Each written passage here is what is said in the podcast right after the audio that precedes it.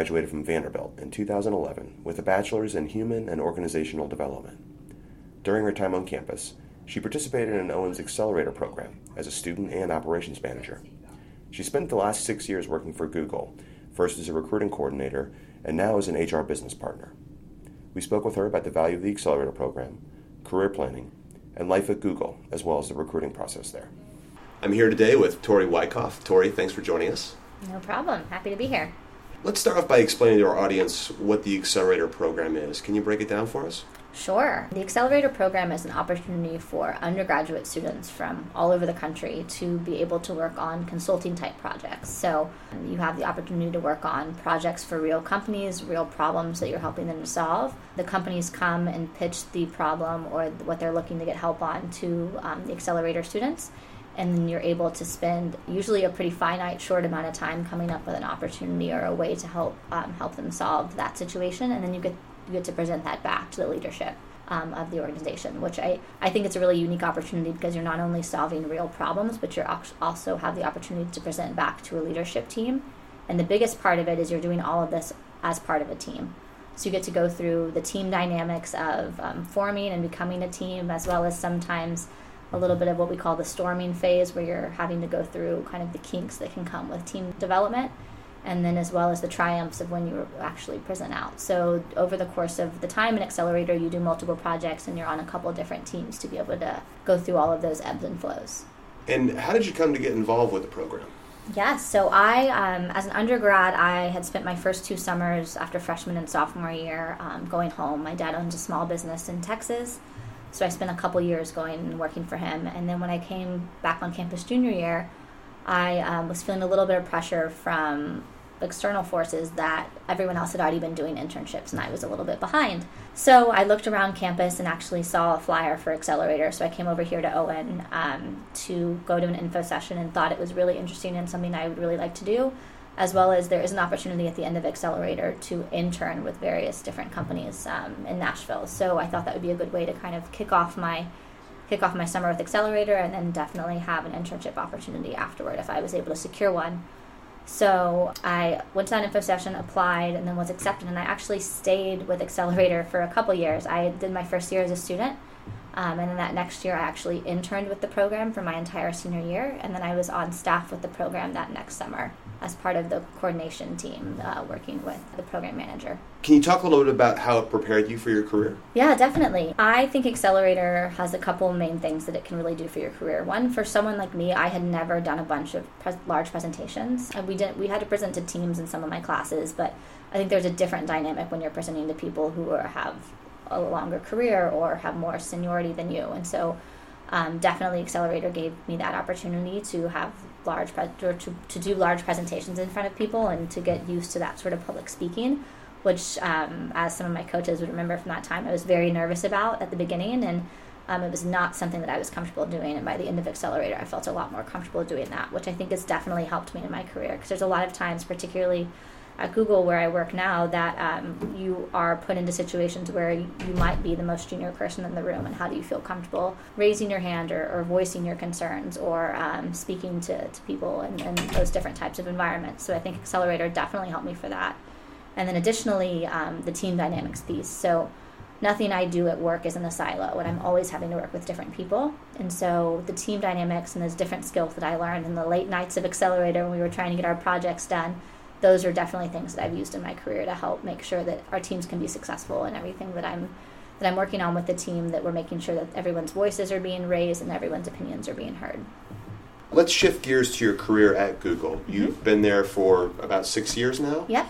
In a few different roles. Yes. Um, can you walk us through your time there? Yeah, definitely. So I, um, when I was a senior here at Vanderbilt, I applied online randomly to Google and I was able to secure a phone interview and then an on site interview. So I went out to Mountain View headquarters and had four back to back interviews and then got my full time offer around Thanksgiving of my senior year, which was really exciting because then senior spring was a lot of fun because I had already had that secured. And then I spent that next summer working with Accelerator um, again and then went home for a month and moved out to California after that. So I um, moved there in a recruiting coordinator position. So what that meant was I, for the first couple years at Google, two, almost two years exactly, I helped schedule interviews. So I did a lot of logistics and coordination um, for both internal transfers, so people moving within the company, as well as leadership recruitment. So anyone that we were bringing in at the senior levels, I helped make sure that their travel was arranged.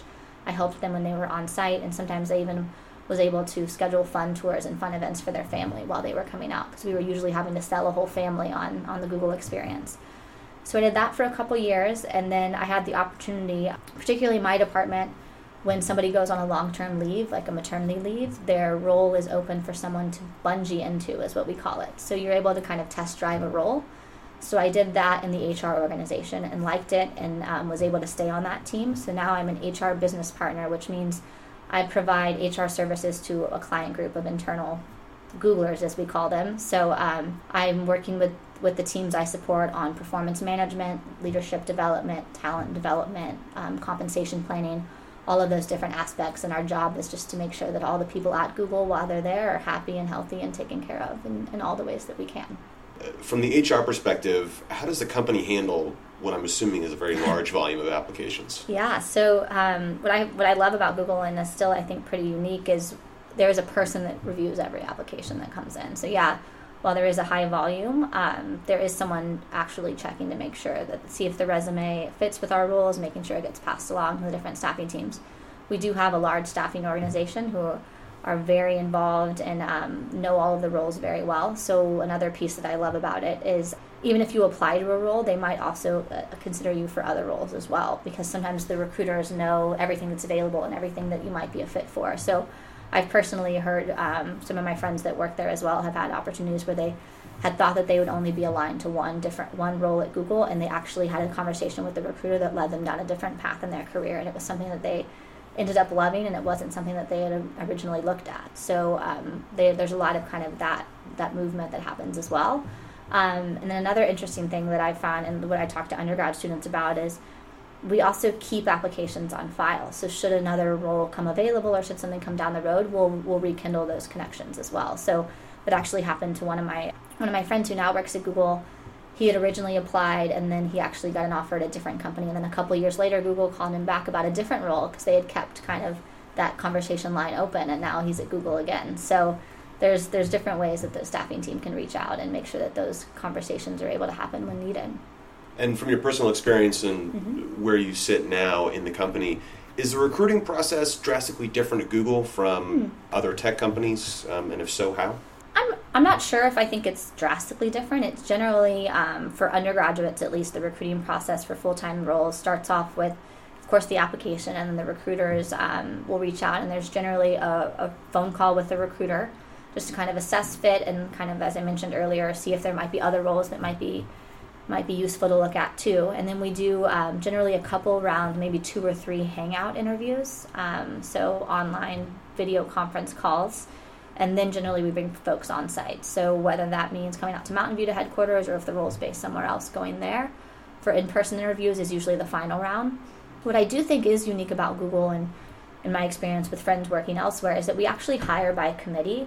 So what that means is no single hiring manager can make a decision on a candidate by themselves. So once all of the process has gone through, there is a committee that reviews all the packets and um, and all of the candidates to make sure that they're a fit not just for that team but for Google overall because they want people that will be able to provide value to multiple teams across their years at Google.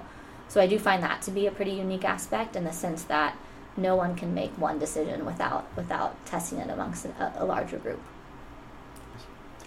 Do you have any advice for undergraduates mm-hmm. looking to work at Google now?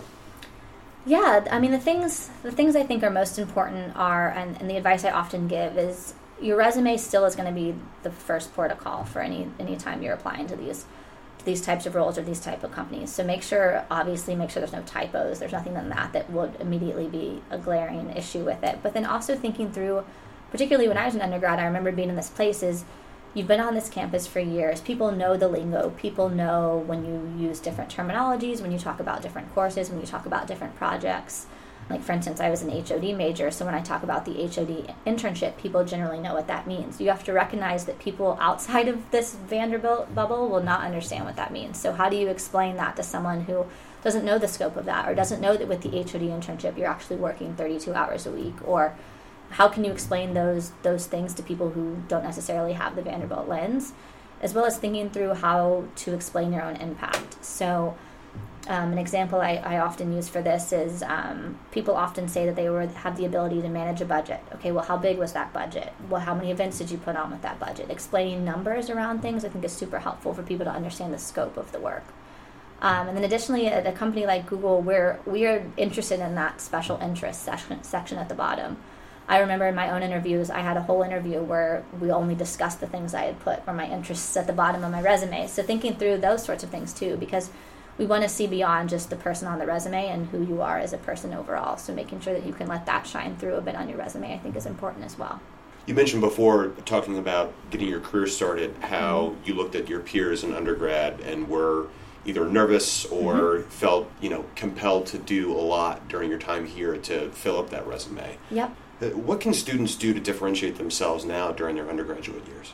I think the biggest thing from when, when I look at resumes now, and again, I'm not in a recruiting capacity as HR, but I do see them from time to time, is um, making sure that there's some sort of focus, right? So um, for me, for example, when I was an undergrad, I was really involved in two organizations, and I was stayed really in depth in those. So I think that shows both a commitment to an organization as well as um, I was able to have different roles in those. So it showed a little bit of being able to be flexible in, in different in, in a different environment. Um, so I think I always recommend students focus focus where they can because I think particularly at a place like Vanderbilt, there's so many opportunities and there's so many things you can do. So trying to not spread yourself too thin, I think, is important important on a resume.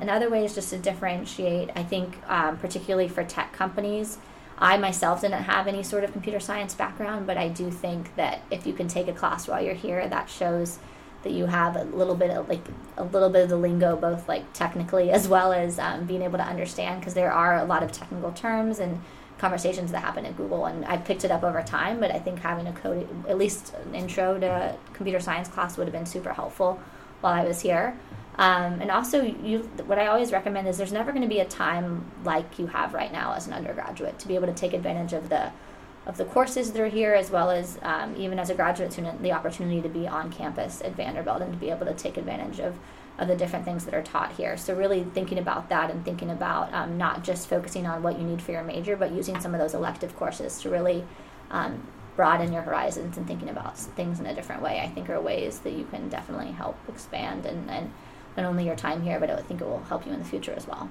So, talking about accelerators specifically, what can students do to make the most of the program?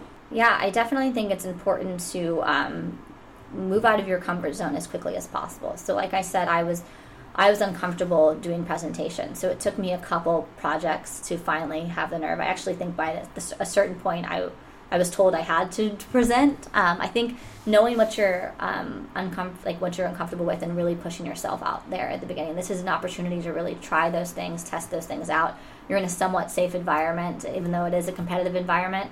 Um, so if there are those skills you want to learn, like push yourself to do that early on, as well as um, thinking through um, all of the opportunities you have to work with teams, like that um, that is definitely um, something that's so useful about about this program. And the access that you have to the professors i think is huge. There's still so many of the professors here that i've kept relationships with outside of the program and you have access to such great talent in that pool. And so making sure that you're really paying attention in the courses really making those connections um, because those type of relationships as well as even with your, your peer accelerator students will be things that you'll use for many years to come. And i still connect with folks i was I was in the accelerator program with, and we still chat. When if I'm in a different city, I'll always reach out to them. So I think it's really important to take advantage of that network.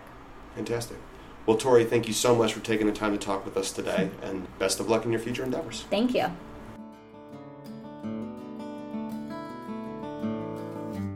Thanks to Tori for her time this week, and thank you for listening. You can find more stories and information about Owen by visiting our website, business.vanderbilt.edu or following at Vanderbilt Owen on Facebook, Instagram, Twitter, and LinkedIn. The views expressed on this podcast do not necessarily reflect the views of Vanderbilt University or the Vanderbilt Owen Graduate School of Management. Music by Mike Foster. I'm Nate Luce.